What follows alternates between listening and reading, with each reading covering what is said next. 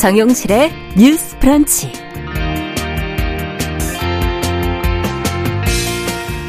안녕하십니까 정용실입니다. 이태원 압사 참사를 수사하고 있는 경찰청 특별수사본부가 최성범 용산 소방서장을 입건해 비판이 일고 있습니다. 최 서장은 이 참사 당시 현장에서 구조를 지휘한 뒤에 손을 떨며 인터뷰하는 모습이 언론에 포착이 됐던 분인데요. 자, 이렇게 누구보다 먼저 뛰어가 고생한 사람을 수사하는 것은 부당한 것 아니냐는 목소리가 나오고 있습니다. 자, 수사의 적절성 논란과 함께 특수본이 어떤 혐의를 밝히고자 하는 것인지 들여다보겠습니다.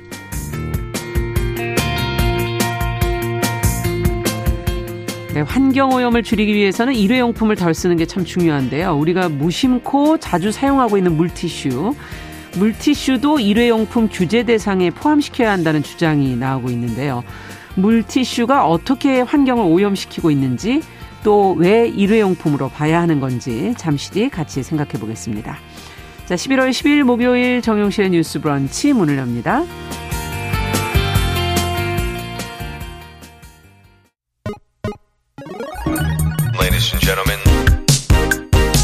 새로운 시각으로 세상을 봅니다. 정용실의 뉴스 브런치 뉴스픽. 네, 정용실의 뉴스 브런치 오늘도 어, 청취자 여러분들과 함께하고 있습니다.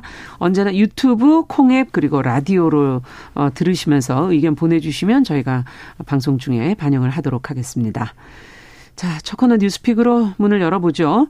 신보라 국민의힘 전 의원 어서 오십시오. 네, 안녕하세요. 네, 조성실 정치하는 엄마들 전 대표 어서 오십시오. 네, 안녕하십니까. 자, 지금 뭐 이태원 참사 관련된 중대본 브리핑도 지금 하고 있지만 저희도 이태원 압사 참사에 관한 것을 좀 얘기를 하면서 시작을 해보겠습니다. 경찰청이 지금 특별수사본부를 차리고 지금 용산 소방서장을 입건을 했다고 하죠. 어떤 혐의인지 지금 이 소방 노조에서도 이 문제 제기가 좀 있고요. 또 네티즌들 사이에서도 지금 비판이 나오고 있는데 어떤 이야기가 나오고 있는지 전체적인 걸 한번 정리를 해보고 이야기 풀어가 보겠습니다. 조 대표님께서 좀 정리해 주시죠.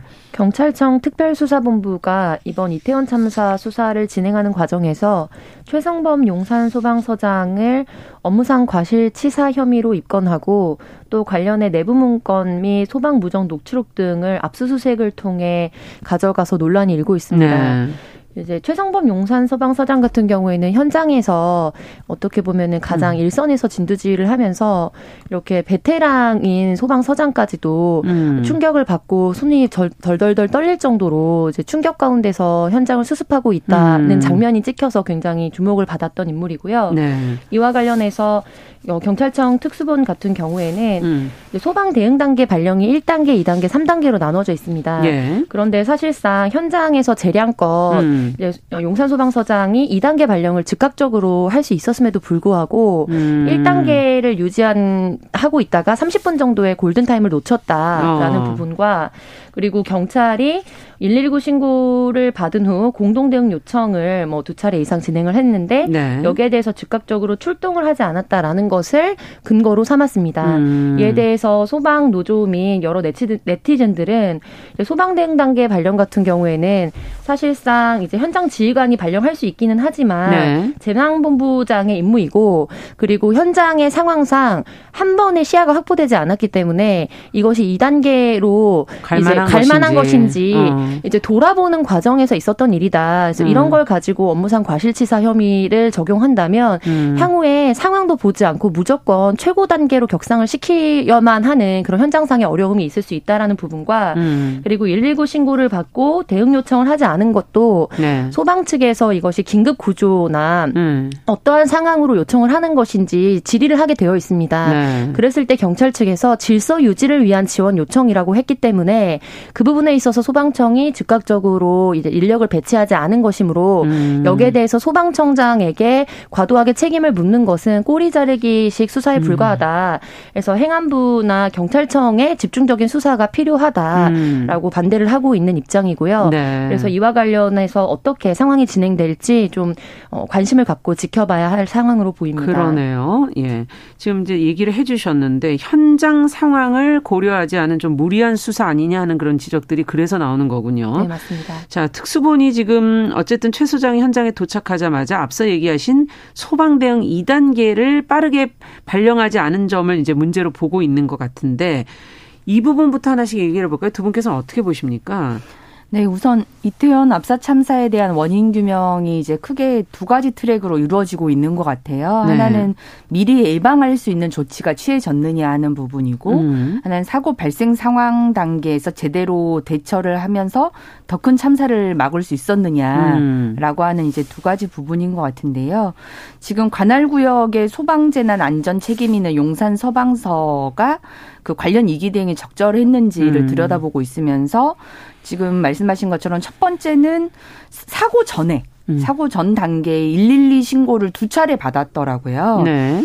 당시 이제 경찰이 공동 대응을 요청을 했는데 소방 용산 소방서에서 출동이 필요 없는 상황이라고 판단해서 대응하지 않은 점이 예. 있고 두 번째는 그 소방 대응 단계 발령을 신속하게 않은 점이 제기돼서 네. 이두 가지의 어떤 혐의를 가지고 입건을 했다라고 보고 있는데 이런 게 참 이 주로는 좀 언론 보도를 통해서만 음. 보고 있는 것을 중심으로 판단을 할 수밖에 없는 상황이기 때문에 어 저로서도 이게 정확하게 책임이 있느냐 없느냐 여부를 판단하면서 말씀드리기가 음. 상당히 조심스러운 그렇죠. 부분이긴 합니다. 네네. 다만 뭐 여러 언론 보도를 통해서 종합적으로 나온 내용들을 보았을 때 그두 음. 번에 걸친 전화가 어, 대응하지 않은 주체가 그래서 대응을 하지로 않기로 했는데 음. 그 대응을 하지 않겠다고 판단한 주체가 누구인지에 대해서 음. 아직 명확히 어, 나오지, 나오지 않았더라고요. 예.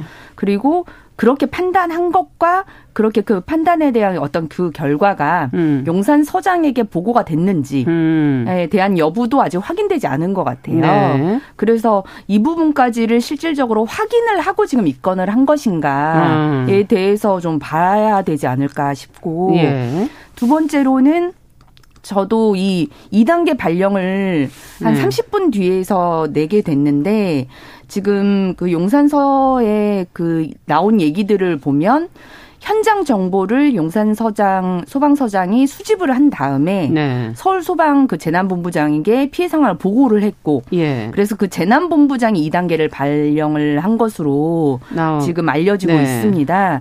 그래서 이거는 통상적인 프로토콜이 그동안에도 통상적으로 이런 식으로 음. 이루어져 왔는지를 한번 또 비교 검증해 봐야 된다. 그러네요. 그러니까 일선 지휘관에도 판단을 할 수는 있는데 음. 그게 늘상 이런 중 뭐리 일상적인 사고가 아닌 음. 중대재해가 벌어졌을 때 현장에 출동한 일선 관할 구역의 지휘관이 통상적으로 그런 프로토콜에 의해서 음. 내리고 있었는지 네, 그렇다고 그렇죠. 한다면 어 이게 책임이 있을 수도 책임이 있지만. 있을 수 있는데 통상적으로 음. 주로는 이 피해 상황을 보호를 한 다음에 서울시 재난본부장이 음. 내리는 방식으로 이루어져 왔다면 책임을 묻기 어려울 수 있다. 그렇죠. 그래서 이런 게 좀 종합적으로 판단이 돼서 입건이 된 건지의 여부를 음. 좀 따져봐야 되는데 지금 특수본은 그와 같은 증거와 맥락에 대해서는 소상히 지금 밝히고 있지는 않거든요. 네. 그래서 그래서 저는 이제 그런 부분에 대한 판단과 증거와 이제 그 내용들이 좀 더 밝혀져야 되는 된다. 부분이 있다라는 네. 말씀을 드리고 싶습니다. 네. 어쨌든 지금 저희가 뭐 수사에 관련된 증거 자료라든지 근거 자료를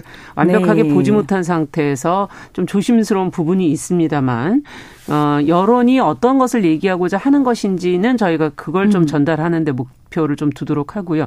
조 대표님께서는 어떻게 보세요? 네, 저는 두 가지 관점을 좀 주목해서 봤는데요. 첫 번째는 경찰청 산하의 특 수본에서 이번 참사에 대한 여러 가지 수사를 진행하게 되면서 음.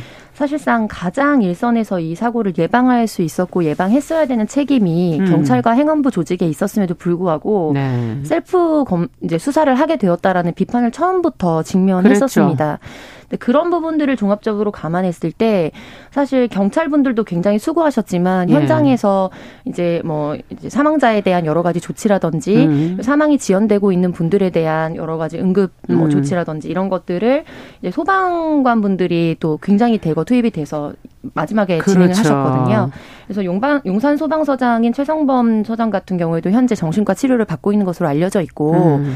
그래서 이런 부분들에 있어서 필요하다면 뭐 피의자 신분이라든지 여러 가지 참고인 신분으로 조사를 할 수는 있지만 음. 그러나 현재 상황에서 사고가 지금 참사가 발생한 지 어, 며칠 되지 않고 음. 정신적 트라우마와 현장에서 최선을 다했음에도 불구하고 일어났던 여러 가지 뭐 부족했을 수도 있던 점 음. 혹은 최선을 다했지만 막을 수 없었던 점들에 음. 대해서 이렇게 즉각적으로 입건을 시킨 다음에 압수수색을 진행한다. 이거는 음. 저는 전체적인 소방관의 사기를 꺾을 수밖에 없는 문제라고 음. 보고 있습니다. 그리고 두 번째로는 신보라 의원님께서도 같은 입장에서 말씀해 주신 거라고 보는데 결국에 이런 참사가 발생하고 진상규명이나 이제 예방 조치를 취하려고 할때 이거를 어떤 관점으로 보고 있느냐가 어느 선에서부터 수사를 시작하느냐와 저는 음. 직결된다고 보거든요. 네. 그런데 이것을 시스템의 문제로 본다면 사실은 소방청장이라든지 아니면은 이제 현장 지휘관의 개념이 최성범 용산 서방 서장이라면 음. 이제 서울 소방 재난 본부장 음. 같은 경우에는 서울시장 직속인데 소방청이 임명하도록 되어 있어요. 네. 그래서 소방 어 뭐 전체 소방청장은 아니더라도 음. 이 서울 소방 재난 본부장이 이런 3단계 조치가 이루어졌을 봤을 때 그거에 대해서 오히려 더 상위 권한을 가지고 있기 때문에 음.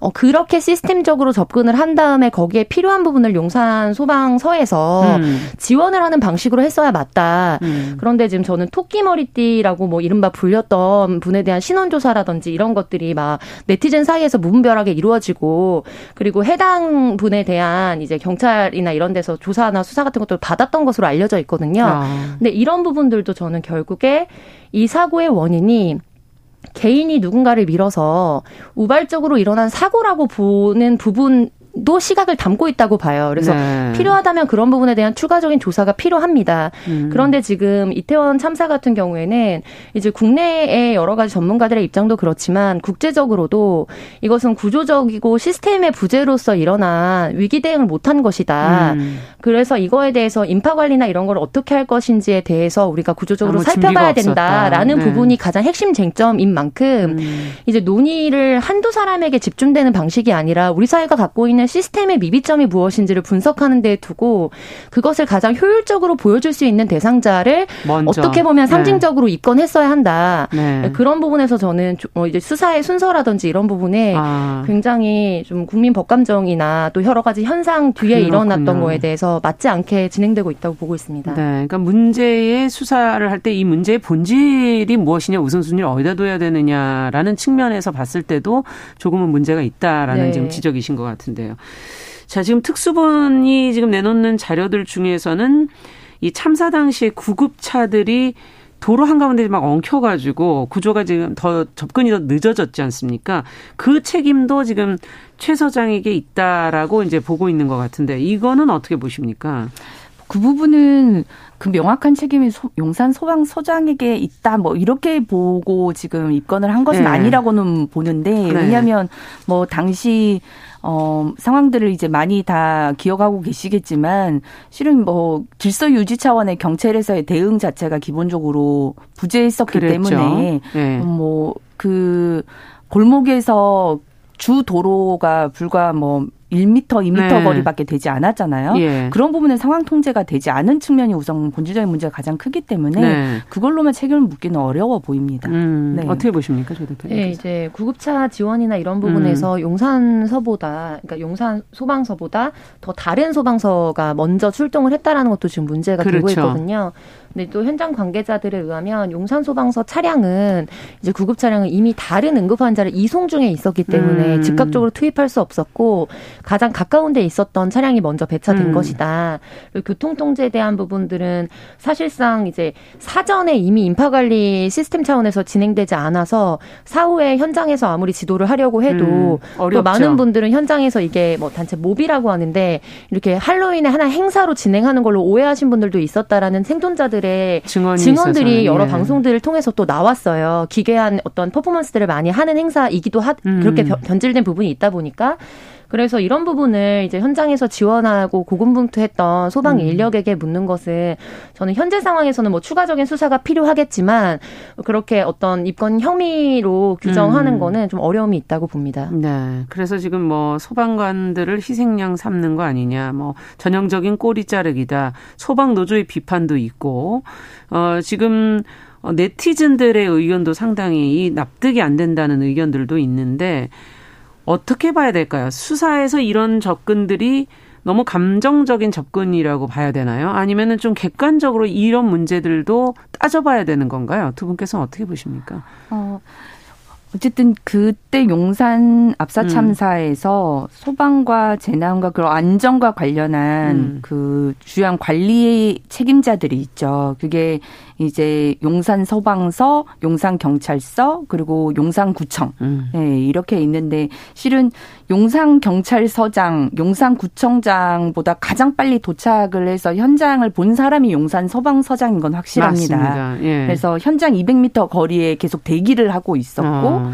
그래서 이태원 파출소에 있다가 그 이제 일구 신고를 접수한 이후 가장 먼저 현장에 이제 출동을 했기 때문에 그 부분에 대한 부분은 긍정적으로 참작이 돼야 된다고 생각해요. 다른 예. 관리 책임자들은 뭐 실은 뭐한 시간 이상 예. 걸려서 도착을 하기도 하고 음. 어, 오지 안 하기도 예, 하고 이제 음. 그랬기 때문에 어 그런 것과 비교해서 어, 판단이 좀 있어야 된다. 음. 그리고 두 번째는 어 대표님도 말씀을 하셨지만 지금 이제 특수 그 특수본에서 음. 어, 실질적 혐의자로 보기는 어렵지만 입건 절차를 밟지 않으면 압수수색 영장을 발부하기가 어려워서 형식상 입건을 한 것이란 설명을 했다고 해요. 음. 그게 이제 용상 서방서장에 해, 해당 어, 웅산 서방서장에게만 해당되는 것은 아닐 수도 있겠지만 저는 이러한 설명은 애초에 지금 그 검수한박 이후에 음. 수사권이 경찰에만 오로지 지금 집중이 되어 있는 상황이잖아요. 음. 원래는 검찰도 수사를 할수 음. 있었는데 근데 이제 압수수색 영장을 발부하기 위해서 그 음. 그 발부의 편의를 위해서 입건을 먼저 했다 이런 식의 해명으로 들리기 때문에 그렇죠. 그건 수사의 편의를 위해서 당사자의 명예가 본질적으로 직결되어 있는 그렇죠. 입건이라는 절차를 밟았다는 것처럼 비춰지기 때문에 좀 공권력의 과잉으로 해석될 수 있는 여지가 있다 이런 건좀 음. 어, 적법하게 보이진 않는다라는 음. 말씀을 좀 덧붙여 드리고 싶습니다. 네 어떻게 보십니까? 네 저는 이런 일들이 반복된다면 결국에 공 공공인력으로 음. 자신의 사명으로 알고 어떤 현장에서 재난 현장에 자신의 목숨을 걸고 뛰어들 수 있는 국민이나 음. 음. 이제 그런 분들이 더 이상 사실은 나올 수 없을 것이라고 보고요. 음. 왜냐하면 사실 업무상 과실치사상 혐의를 경, 음, 소방서장에게 적용한다는 거는 경찰 측에서나 특수 특별수사본부 측에서도 음. 입증되기가 굉장히 어려운 거라는 걸 알고 있을 겁니다. 그래서 음. 어떤 분이 인터넷에 이렇게 올리셨던데 이제 불이 나서 119에 신고를 했는데 소방대원이 왜 이렇게 늦게 와서 미리 초기에 진화하지 못하고 사망자를 발생시켰냐라고 음. 출동한 소방관을 문책하는 것과 다름없다. 근데 아. 저는 굉장히 직관적인 설명이라고 생각했거든요. 예. 근데 이제 진행자분께서 물어보신 것처럼 필요하다면 객관적인 검토나 이제 자료 조사들이 가능하도록 절차를 밟을 수는 있다고 봅니다. 음. 그런데 이 모든 일들을 사람이 진행하는 거잖아요. 그래서 이런 부분들에서 트라우마적인 재난 현장에 투입하고 헌신했던 분들에 대해서는 사실 뭐 조사나 수사의 시기라든지 음. 혹은 본인의 이름을 직접 입건하지 않더라도 상위 관리자의 이름이나 직책을 걸고도 사실은 이런 부분에 대해서 포괄적으로 가능할 것으로 그렇죠. 보입니다. 네. 그래서 이런 부분에 있어서 현장 시장에 투입된 분들의 정신적인 건강과 음. 그리고 자기 직업적인 명예 이런 것들을 종합적으로 훼손시키지 않는 범위 내에서 수사가 음. 이루어져야 한다. 국민들이 지금 책임자를 어, 추궁하고 이 부분에 대해서 문책을 해야 된다라고 요구를 하고 있는 거는 이런 방식의 수사는 아니라고 봅니다. 아, 네. 지금 김지영님께서도 지금 비슷한 말씀을 지금 전해 오셨는데 현장에서 열심히 뛴 사람들에게 이렇게 책임을 묻는다면 앞으로 누가 이런 상황에서 일을 하려고 하겠습니까? 이런 재난이 일어난 이후에 이거는 대응의 문제가 아니라 이번 사건은 예방의, 예방의 문제가 더 심각한 거 아닙니까라는 지금 지적도 해주셨어요. 두 분께서 그러면 끝으로 좀 정리를 해봐 주시죠. 어떻게 접근을 해야 될까요? 이, 이 문제는. 어, 저는 어, 중요한 것은 팩트 확인과 음. 절차 이제 증거 법리를 기반한 절차를 기반으로 한 이제 수사가 중요하다라고 생각을 하고요. 네. 뭔가 지금의 좀 상황이 뭔가 경찰청과 소방청의 좀 책임전과 힘겨루기 싸움으로 비춰져서도 좀 안 된다고 보고 그렇죠. 음. 정치권도 이거를 좀 정쟁의 요소로 삼는 것도 좀좀 경계를 해야 된다고 네. 생각을 하는데 어 소방의 날이라고는 하지만 그 어제 이제 이재명 당대표가 용산 소방서를 딱 집어서 이제 방문을 했어요. 음. 근데 이것도 어 그날 이, 그 용산 소방서도 여러 다른 사고 대응 때문에 일성 소방관들이 바로 음. 이제 나가긴 했는데 실은 일선 소방관들을 모두 앉혀놓고 간담회를 하는 것도 음. 통상적으로는 잘 없는 일이거든요. 음. 네, 그래서 어 이렇게 뭔가 정쟁 요소로 삼아가는 듯한 뉘앙스를 음. 갖고 있는 것 별로 좋지 않다. 그리고 마지막으로 특수본도 수사의 편의를 위해서 입건을 남발한다는 아. 비판을 아. 받지 않도록 네. 증거를 수집하기 위한 입건 행위는 좀 지양을 해야 그러네요. 되지 않을까라는 생각도 듭니다. 네. 조 대표님께서도. 네, 저는 이른바 검수완박이라고 불렸던 논의에서도 음. 일맥상통한 말씀을 드렸었는데 경찰 조직이든 검찰 조직이든 통제받지 않는 권력은 그렇죠. 사실 제대로 작동할 수 없습니다. 그리고 더 중요한 것은 이런 위계 조직일수록 최고 통치자, 최고 책임자가 어떤 시그널을 보내느냐에 따라서 음. 기민하게 반응한다는 특성을 갖고 있습니다. 네. 그래서 저는 지난주와 같은 말, 말씀을 드리고 싶은데요. 책임자를 찾아서 책임을 묻겠다가 아니라 음. 대통령으로서 어떤 책임을 졌어야 되는지에 음. 대해서 무한 책임을 갖겠다. 그리고 우리 사회가 시스템적으로 작동되지 않았던 프로토콜이 무엇인지 위에서부터 내려가는 방식으로 점검하겠다라는 음. 대통령의 의지를 표명한다면 사실은 특수본의 수사 방침도 저는 전적으로 바뀔 것이라고 봅니다. 네. 그런 부분에서야 국민들이 갖고 있는 지금 애통하는 심정과 분노 그리고 슬픔 이런 음. 것들이 애도 기간을 갖지 않아도 저절로 음. 각자의 슬픔에 몫을 지고 애도의 시간을 보낼 수 있게 될 거고요. 음. 그래서 그런 부분에 있어서 뭐 정쟁 요소로 삼지 않아야 된다는 건 너무 공감을 하고 음. 그러나 결국에는 야당 여당이 다 있지만 대통령에게 우리가 최고의 권한을 위임한 시기이기 때문에 음. 이 부분에서 대통령의 리더십이 이 참사에 대해서 무한 책임을 지고 예방하고 또 그리고 유가족들을 위로하는 음. 방식으로 적극적으로 이루어지기를 바라고 있습니다. 네. 자, 이제 두 번째 뉴스로 또 가보도록 하죠. 어, 일산대교가 한강다리 뭐 28개 중에 유일하게 지금 통행료를 내는 곳이라고 하던데 경기도가 이곳에 무료 통행을 추진하기 위해서 이 운영사에 대해서 사업자 지정 취소 처분을 내렸었습니다. 이에 대해서 이제 법원이 판결이 나왔는데 위법이라는 지금 판결이 나왔거든요. 어떤 문제에서부터 시작이 된 건지 관련된 내용을 신부라 의원께서 좀 정리를 해 주시겠어요? 네. 음. 일산대교는 고향과 김포를 잇는 1.8km의 교량인데요. 네. 어, 이거를 어, 그 지역 간 이동 시간을 한 20분 이상 줄여주는 어, 그러니까 필요한 것이라는 거군요. 네, 그래서 네. 통행 요금은 지금 승용 소형 화물차 기준 1,200원 이고 경기도의 음. 첫 민간 투자 도로 사업이기도 했습니다. 네. 근데 지난해 9월에 대선을 앞두고 이재명 경기도지사가 일산대교 무료화를 위한 공익 처분을 선언을 했고요. 음. 그래서 일산대교 주식회사가 이 사업을 주관하고 있는데 이 사업 시행자의 지정 취소를 결정을 했는데요. 네.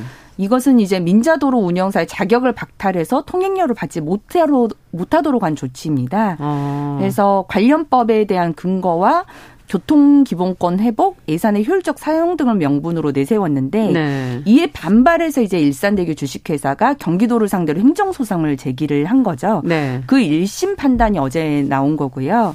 그 1심 재판부는 경기도의 공익처분이 위법하다고 판결을 음, 했습니다. 네. 법원은 경기도의 사유도 모두 인정하기 어렵다고 보았는데 우선 지금 통행료가 이용자의 편익과 비교했을 때 교통 기본권을 제약할 정도로 비싸지 않다라고 음. 했고 또 경기도가 그 최소 운영 수입 보장금 제도라고 하는 게 있는데요. 그런 지급하는 돈이 줄고 있기 때문에 경기도에 과도한 부담을 갖고 있는 것도 아니다. 음. 어, 그리고 어 이 일산대교 통행료 수입에서 재정 지원금이 차지하는 비중이 4% 정도입니다. 네. 그래서 경기도는 선고 직후에 항소하겠다고 밝히면서 최종 결론이 날 때까지는 오랜 시간이 걸릴 전망으로 보이고요. 음. 이제 향후 어, 재판 과정을 좀 더 지켜봐야 되는 지금 상황에 있습니다. 네. 자, 그러면 저희가 이제 일산대교 통행료 관련된 문제 잠시 후에 더 얘기를 좀 나눠보도록 하죠. 11시 30분부터 일부 지역에서는 해당 지역 방송 보내드립니다. 저희는 뉴스픽 어, 계속 이어갑니다.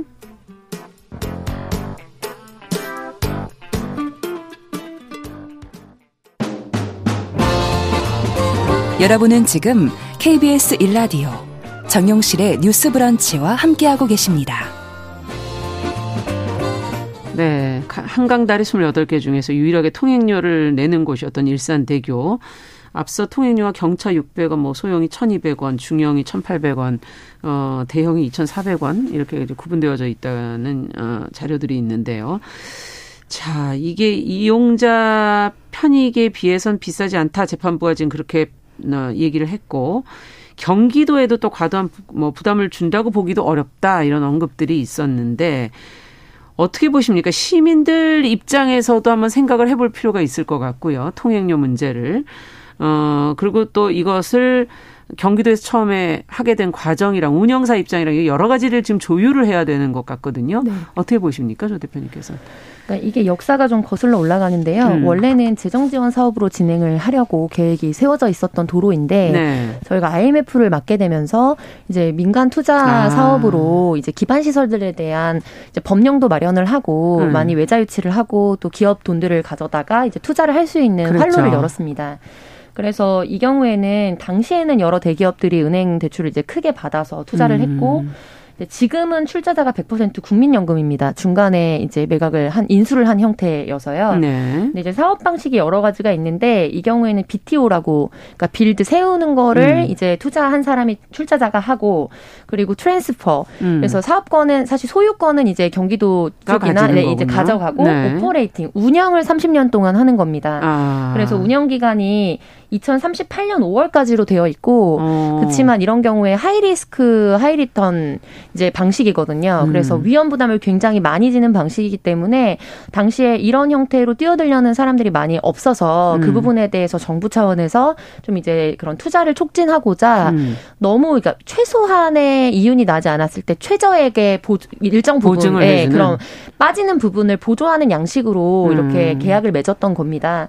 근데 저는 이제 교통권 차원에서나 여러 측면에서 무료화를 논의할 필요는 당연히 있다고 보고요. 예. 그래서 이게 대선 국면에서 이재명 경기도지사가 직전에 이제 대선 출마하기 전에 이거를 마지막 결재를 했던 것은 맞지만 음. 지난 경기도지사 선거 때도 김은혜 후보 당시 후보도 사실은 방식을 조금 조율하겠다는 거지 이거를 민간 그러니까 100% 무료화하겠다라는 공약을 내세운 바 있습니다. 네, 지금 현재 경기도지사도 마찬가지. 어, 네네 그렇죠. 그런데 네.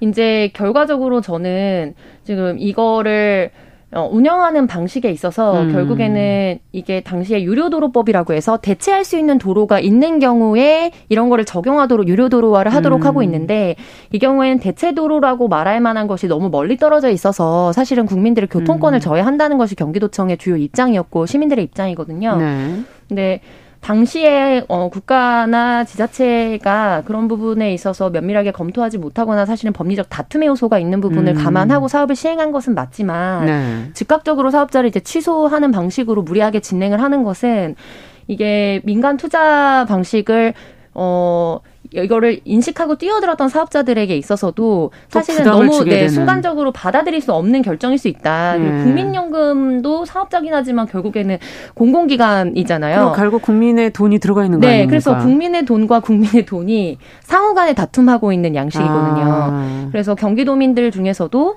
이제 다수의 분들은 또 이 부분에 대해서 뭐 무료화를 해야 된다라고 공감하시기도 하지만 또 일각에서는 사실 이거는 특정 지역의 분들이 주로 사용하는 도로이기 때문에 그렇죠. 경기도에서 아주 많은 몇 천억대의 돈을 들어서 이거를 다시 또 인수한다는 것 자체가 아. 결국에는 아랫돌을 계속 빼서 윗돌 윗돌을 빼서 아랫돌을 개고 아랫돌을 빼서 윗돌을 괴는 형식이 아니냐라고 음. 하시기도 하거든요. 그래서 예.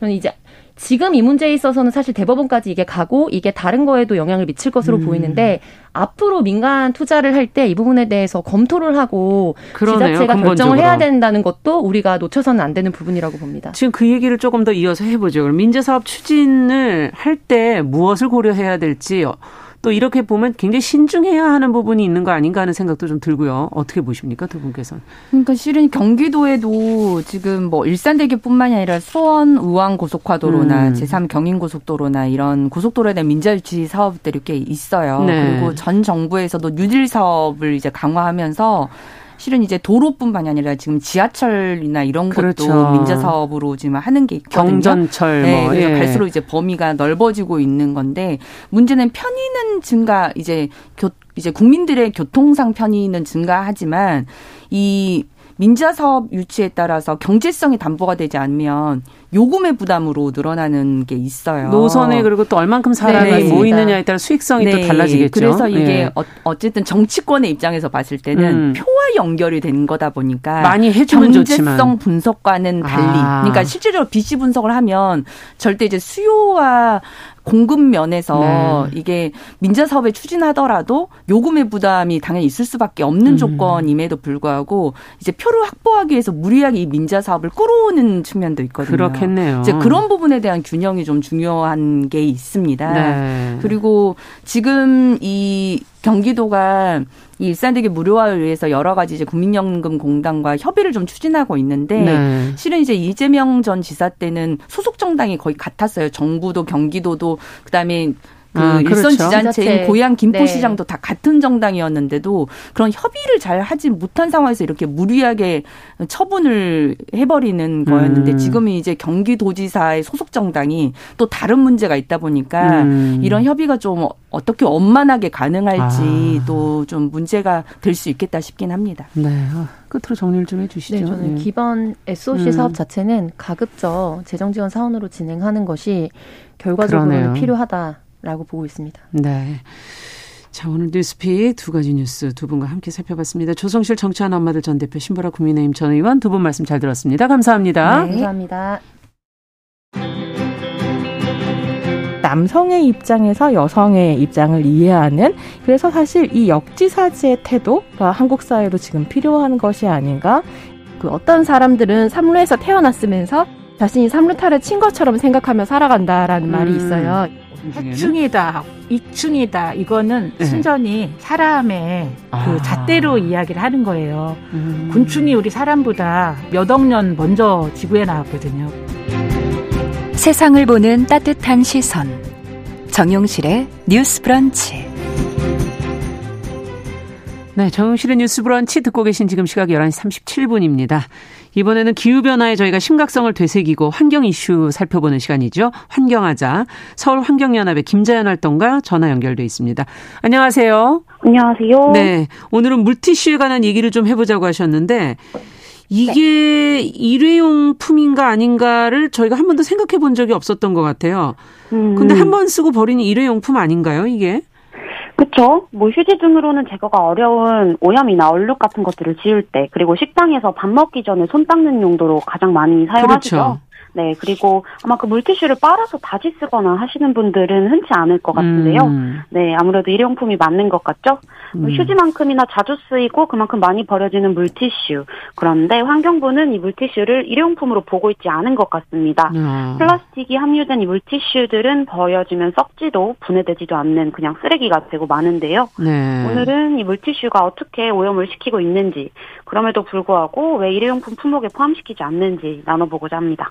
정말 궁금한 건 왜 일회용품에 포함시키지 않는 걸까요? 한 번 쓰고 버리는데. 그러니까 예. 정확하게 오는 11월 24일부터 시행되는 일회용품 규제 대상에 포함되지 않는다는 것을 의미합니다. 아. 다시 말하자면 이제 일회용품 쓰레기 저감을 위한 정책에 물티슈는 들어있지 않다는 말인데요. 음. 뭐 원래는 제한을 하려고 했으나 식품 접객업소나 뭐 식당 등 물티슈가 불가피하게 사용되고 있는 곳들이 많아서 사용 제한을 하기 어렵다는 것이 환경부의 아, 판단입니다. 사용을 제한해야 되니까 일회용품의 경우는 그렇죠. 네. 네, 뭐 그리고 물티슈는 폴리에스테르 재질이 많은데 뭐 이 재질이 아닌 다른 물티슈들이 조금 더 많이 생산이 되면 관리하기도 어렵다 이런 의견도 있고 네. 그리고 물티슈 제조사들의 반박과 반대가 커서 이런 물티슈 사용 규제는 자꾸만 미뤄지고 있는 상황입니다. 어. 그런데 몇 년 전까지만 하더라도 사실 물티슈 아닌 하얀 물수건을 사용하는 식당들 많이 볼 수 있었는데요. 예, 예. 네, 요즘은 쉽게 찾아볼 수가 없죠. 2000년대 초반까지만 해도 한 450여 곳에 달하던 이런 위생 물수건 처리 업체는 물티슈 사용량이 너무 늘면, 늘면서 음. 절반 절반 정도로 줄었다고 합니다. 그렇군요. 이렇게 네 환경 오염의 주범일 수밖에 없는 물티슈를 정부 차원에서 정확하게 규제하지 않거나 일회용품에 포함시키지 않는다면 국내 환경 정책은 후퇴하는 거라고 볼 수밖에 없습니다. 네, 지금 한규봉님께서 물티슈가 펄프로 만드는 게 아니라 플라스틱이라 환경에 좋지 않습니다. 이렇게 좀 적어주셨거든요. 정답입니다. 맞습니다. 아, 정답이군요. 네. 네. 썩지 않는 플라스틱 물티슈군요. 그러니까. 네. 네. 이게 이렇게 일회용으로 많이 사용되면 결국은 문제가 되지 않을까요? 실제로 지금 얼마나 버려지고 있는 건가요? 네, 말씀해주신 대로 물티슈 한 장에 뭐 일회용 빨대보다 더 많은 플라스틱이 함유되어 있다는 사실은 아마 다들 모르셨을 몰랐어요. 텐데요. 네. 그렇죠. 물티슈가 분해되는데 걸리는 시간은 마찬가지로 수백 년이 걸립니다. 아. 네, 2021년 작년 기준으로 한국인이 하루 동안 사용하는 물티슈가 평균 5장 정도가 된다고 합니다. 네. 그래서 하루에 전 국민이 사용할 경우에는 2억 7천만 장 정도가 매일 버려지고 있고 이제 이걸 365로 곱하면 정말 어마어마한 숫자가 버려지고 있습니다. 음. 네. 사실 5초의 편안함을 위해서 쓰이고 버려지는 이 많은 물티슈들은 그냥 전부 일반 쓰레기로 버려진다고 보시면 되고요. 네. 뭐 바다나 강으로 이렇게 버린다와 다름없다라고 생각해 주시면 되겠습니다. 아. 네, 지금 의견 주신 것처럼 뭐 펄프나 섬유로 생각하시는 소비자분들도 60%가 그렇죠. 넘는다고 수건이라고. 생각하고 그게 약간 종이처럼 느껴지거든요. 그렇죠. 하지만 사실은 플라스틱이고 이제 이게 얼마나 환경 오염이 많이 되는지 그리고 어떻게 지구를 이렇게 오염시키고 있는지 우리 소비자들은 사실 잘 알지 못하고 있습니다. 네. 아, 이게 소비자들이 환경 보호를 위해서 실천할 권리를 정부 차원에서 좀 보장을 해줘야 되는 게 맞는 것 같은데 지금 현재는 그렇죠. 알아서 그냥 해야 되는 그런 상황이고 그러면 소비자들은 어떻게 해야 되는 겁니까? 네. 일단 물티슈에는 물만 있는 게 아니라 세균 증식을 막기 위한 살균제나 방부제도 섞여 있습니다. 그래서 우리가 생각하는 것만큼 그렇게 위생적이고 청결하지는 않습니다. 그래서 그런 인식부터 바꾸는 걸 시작해 주시면 좋겠습니다. 음. 그리고 집에서도 뭐 행주나 수건 등으로 사용해 주시면 좋을 것 같고요. 배달 음식 주문하실 때에도 이제 일회용 식기 체크 이제 안 받겠습니다. 체크는 당연히 해주시고 그 밑에 메모에다가도 뭐 물티슈도 안 받겠습니다라고 아, 같이 그 메모에다 진짜 쓰면 되겠군요. 네, 너무 좋을 것 같아요. 네. 지금 사용하지 말아달라는 말씀을 되게 길게 드리고 있는데요. 물티슈는 아예 사용을 하지 않는 것이 유일한 방법이자 대안이다 이렇게 아. 말씀드리고 싶습니다. 그러면 이제 어, 식당 가셔서도 이제 손을 좀 씻으셔야지 이제 근처에 가셔서 그렇죠. 그죠? 씻으시는 게 네. 도움이 되겠고. 음. 그렇죠, 그렇죠. 아예 쓰지 않아야 된다. 어, 네. 지금 습관을 그렇게 들여라. 지금 그런 얘기신데. 네네. 자, 마지막으로 11월 24일부터 아까 시작되는 일회용품 규제 얘기를 잠깐 하셔서요. 그 네. 그 내용도 다시 한번 좀 정리를 해 주시죠. 네, 요점만 조금 정리를 해드리면 편의점과 제과점에서 일반 비닐봉투 사용이 금지되니까 장바구니나 가방 두 손 활용해 주시면 좋겠고요. 네. 카페 내에서 이제 종이컵이라든지 플라스틱 빨대 사용이 금지되니까요. 뭐 종이컵 말고도 플라스틱 컵 등의 일회용품 사용 줄일 수 있도록 텀블러 챙겨주시면 음. 좋겠습니다. 네. 그리고 물티슈 사용 자제해 주시면 물론 너무 좋겠고요. 가장 중요한 거는 이런 규제 정책이라든지 제도가 실질적으로 환경보호가 될 수 있게끔 두 눈 크게 뜨고 목소리도 내어주시는 그런 소비자의 일회용품을 구매하지 않을 권리를 함께 행사해 주시면 좋겠습니다. 네. 자, 지금 김미숙님께서 갑자기 반성한다. 물티슈가 편하다는 이유로 자꾸 썼던 걸 그런 얘기도 해 주셨고, 심경영님께서 쓸데없이 자꾸 여기저기서 물티슈를 나눠주고 있다. 물 다 날라가면 쓰레기만 되는데 라는 지적도 맞습니다. 해주셨습니다.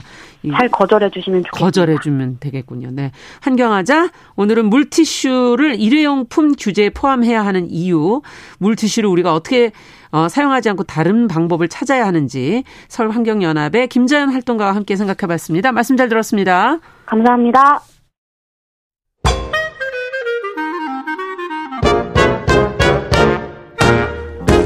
모두가 행복한 미래 정용실의 뉴스 브런치.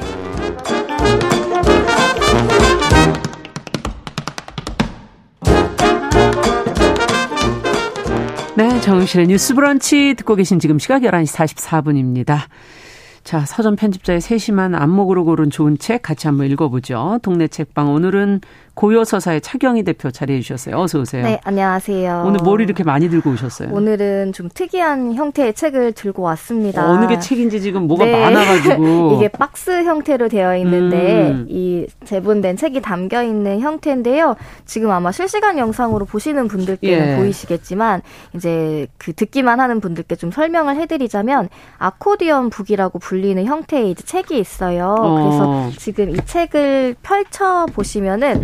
음. 끊어지지 않고 아코디언처럼 정말 쫙 펼쳐지는데 오늘 제가 실시간 영상에서 할 네. 일이 많네요. 네, 근데 그냥 책처럼 넘겨보시면 이제 읽을 수가 있는 형태인 거예요. 그러니까 묶지를 않은 건데요? 네, 아, 책을? 아, 안에 실로 묶여 있는데 다 아. 낱장이 연결되어 있는 거예요. 그렇군요. 그래서 실제로 어, 원서 그대로 이거를 번역을 할 때 제작을 한 건데 국내에서도 어. 이제 활판 공방 장인들이 하나하나 손으로 만든 책이라고 그럼 합니다. 그럼 이건 몇 부 안 파는 겁니까? 어, 네, 한정으로 제작되어 있기도 하고 그러니까 제세는 계속 되고 있지만 어. 아무래도 시간이 그만큼 걸려서 걸리는. 네네 나온 지 얼마 되지 않았는데 벌써 이제 거의 다 1세는 팔렸다고 해요. 이야. 그래서 이제 소수의 분들께 주목을 받고 있긴 하지만 책 형태가 특이하기도 하고 음. 그 안에 담겨 있는 메시지도 좀 소개를 해드리고 싶어서 오늘 들고 왔습니다. 네. 제목은 녹스라는 책이고 요.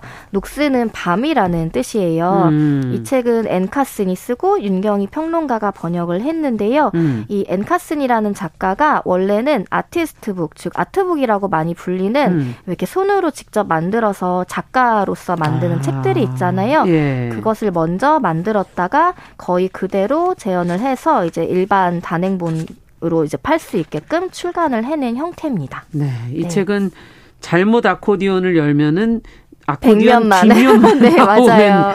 지금 깜짝 네. 놀랐어요. 네. 흰 종이만 계속 네, 나와서 네, 네, 어떻게 된 건가 했더니 반대로 제가 네. 열었군요. 네.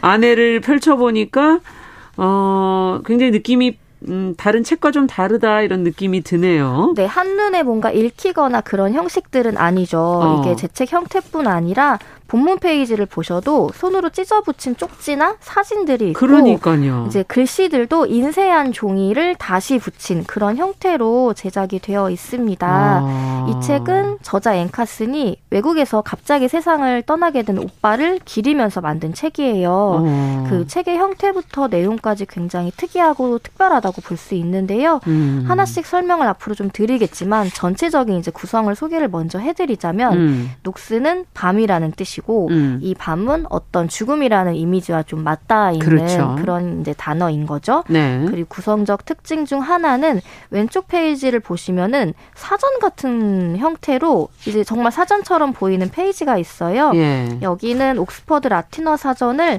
앤 카슨이 이제 뜻풀이를 하는데 이 단어들을 골라서 뜻풀이를 할 때 이제 번역을 영어로 하면서 임의로 뜻을 변형하거나 음. 계속해서 밤과 관련된 문장을 예시로 만들어내는 거예요. 음. 그리고 나머지 페이지에는 오빠의 사진이나 편지 일기장을 찢어서 붙이거나 글쎄 찢어 붙인 페이지들도 네, 있어요. 콜라주라고 이제 말을 하죠. 어. 그리고 오빠와의 통화를 좀 기억해내고 주고받은 말들을 다시 인쇄해서 붙인 형식이에요. 예. 그리고 또 하나는 이 이제 본문 안에 고대 로마 서정 시인인 카툴루스의 시를 번역해 넣기도 했습니다. 음, 네. 참 야, 이 책을 이렇게 또 다르게 만들 수도 있구나. 책이라는 개념을 네. 한번 또 지금 흔들어 주셨던 것 같은데. 맞습니다. 어, 형태나 내용을 한 번에 이야기가 조금 어려운 부분도 있지만. 네네네. 네. 앵카슨이라는 저자는 사실 좀 유명한 저자잖아요. 국내에 몇 년 전부터 책이 네. 많이 출간이 되고 있어요. 근데 아마 지금 설명만 듣고는 도대체 어떤 책이라는 거지 라고 이제 음. 이해가 한 번에 안 되실 수도 있는데,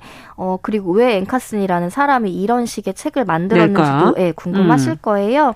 조금 소개를 해드리자면 앤카슨이라는 작가는 이 책뿐만이 아니라 접근이 쉬운 작품을 쓰는 작가는 아니에요. 음. 이제 캐나다의 시인인데 시와 소설과 산문의 경계에 있는 작품들을 쓰는 음. 걸로 유명하고 매해 노벨문학상 수상 후보로 거론되기로 거론되기도 하는 작가입니다. 국내에도 꽤 여러 권의 책이 출간이 됐는데요. 그 남편의 아름다움, 빨강의 자서전 빨강의 자서전 네, 전 뭐, 이걸 본 것 같아요. 아, 예. 네, 네 먼저 출간됐는데 사실 대중적으로 주목받은 책은 음. 아니죠. 하지만 이제 작가라든지 문학을 사랑하는 독자들에게는 굉장히 뜨거운 맞습니다. 반응을 얻은 책들입니다. 그리고 특이한 점은 앵카스는 고전 학자이기도 하고 번역가이기도 한데 음. 그래서 그의 작품들에 고전 작품의 형태를 취하거나 주제를 변용하는 형식들이 많아요. 음. 그래서 고대의 시가와 연결되기도 하는데 그런 실험적인 면모들의 작가의 특징이 이 책 녹스에 아주 종합적으로 모여 있다고 네, 보실 수 있습니다. 그런데 중요한 점은 이 뭐 라틴어 사전을 번역한다거나 시를 넣었다거나 이런 게 형식적인 특별함 어떤 실험에 그치는 게 아니라 음. 세상을 먼저 떠난 형제에 대한 애도의 마음을 책의 형태에 가장 이제 적합하게 구현해내기 위해 작가가 음. 얼마나 고민했는지를 이제 되새기면서 그거에 대해 좀 설득당하면서 읽는 그런 음. 매력이 있는 책이기도 해요. 그러니까 단순하게 무슨 뭐 작품적으로 이렇게 하면 새롭게 해보겠다 이런 어, 네, 네. 차원이 아니라 네. 내가 이렇게 쓰려고 하는 내용이나 그것을 잘 표현할 수 있는 형식이 무엇일까? 맞습니다. 그거를 고민해서 네. 이렇게 만든 것이다 이런 얘기를 좀 들리네요. 맞습니다. 네.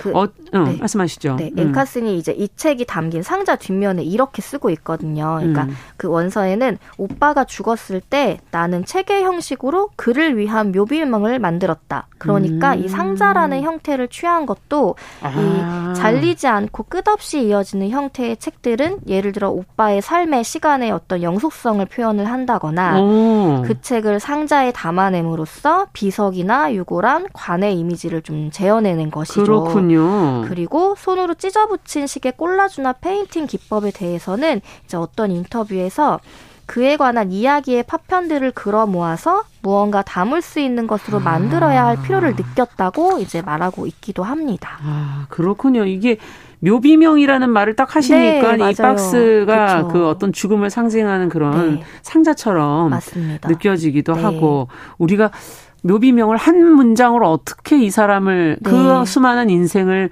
한 문장으로 담는다는 건 참 어려운 일이잖아요. 네. 어, 이렇게 길게 담아서 한 권의 책으로 만들어 박스에 넣을 수도 있겠구나 하는 네. 상상을 또 해보게 되는데, 네.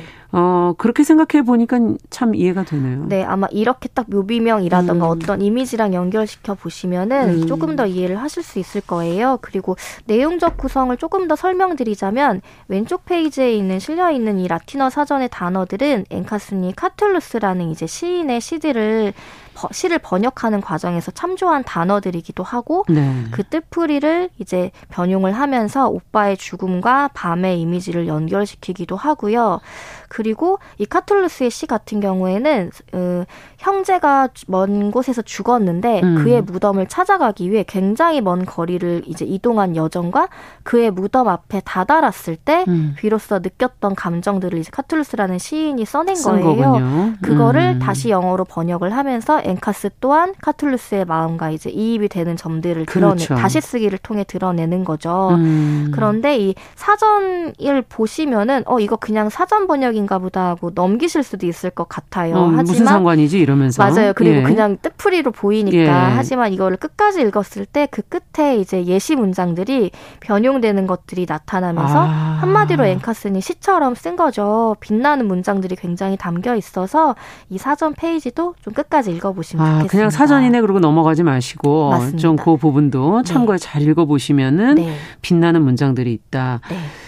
아, 사실 이 문학이라는 장르가 애도하고 상당히 맞아요. 밀접한 관계가 있고 네. 특히 그런 류의 책들이 애도 일기 뭐 네, 롤랑 바르트 책부터 네. 해서 많은 책들이 나오고 있는데 네. 이것도 하나의 어찌 보면 애도의 과정이었네요. 네, 맞아요. 사실 말씀하신 것처럼 국내 출판계에는 이제 소중한 존재를 잃은 뒤에 상실감을 음. 극복하거나 애도에 관한 책들이 꾸준히 출간이 되는데 개인적인 사실뿐이 아니라 이제 얼마 전에도 있었던 참사처럼 맞아요. 전 사회가 같은 마음의 고통을 겪는 일들이 계속 반복이 되고 있잖아요. 음. 그럴 때 우리가 이런 마음에 대해 어떻게 받아들이고 이해해야 하는지 음. 이런 타인들의 경험을 읽으면서 도움을 받는 독자들이 많아진 것 같아요. 음. 그래서 이제 엔카슨의 경우에는 카툴루스의 시를 번역하는 과정에 대해 쓴 것, 그리고 뭐 형제가 남긴 쪽지. 근데 그 쪽지나 기록이 굉장히 적어요. 그래서 그게 좀 더 속상하기도 아쉽기도 하고, 하고 네, 네. 형제에 대한 기억들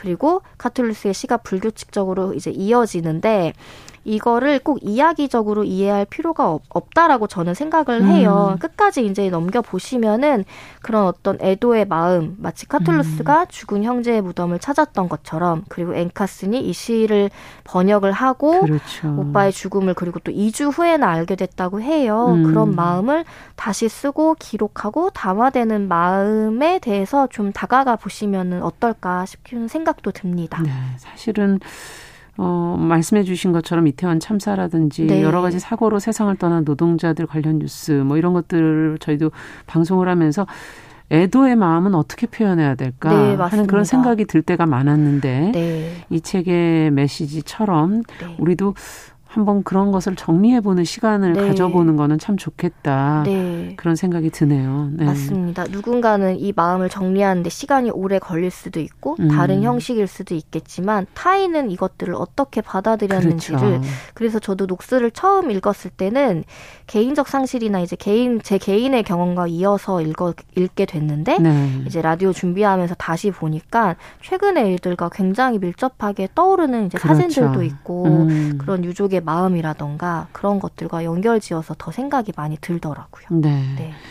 자, 그러면 책과 함께 가져온 내가 읽은 녹스라는 부록 같은 게 같이 있어요. 네, 소책자가 있는데 이건 뭐예요? 이 책 같은 경우에는 녹스가 워낙에 혼자 읽기 어려운 책이라는 이미지를 좀 보일 수도 있고 있기도 해서 아. 윤경이라는 이제 비교 문학 연구자이자 평론가인 이제 번역가가 작년 뭐 재작년부터 이제 독자들을 미리 만나면서 녹스에 대한 해설을 하기도 하고 강의도 해왔어요. 그러면서 음. 알게 된 이제 녹스의 출간에 관심을 갖게 된 소설가, 출판, 서점 관계자들 40여 명이 녹스 출간 전에 가제본을 미리 읽고 감상을 남긴 거예요. 아. 그래서 어떤 우리가 어떤 좀 실험적인 작품을 만나면 내가 잘 이해하고 있나에 대해 좀 이렇게 의문을 아, 갖게 그럼요. 되잖아요.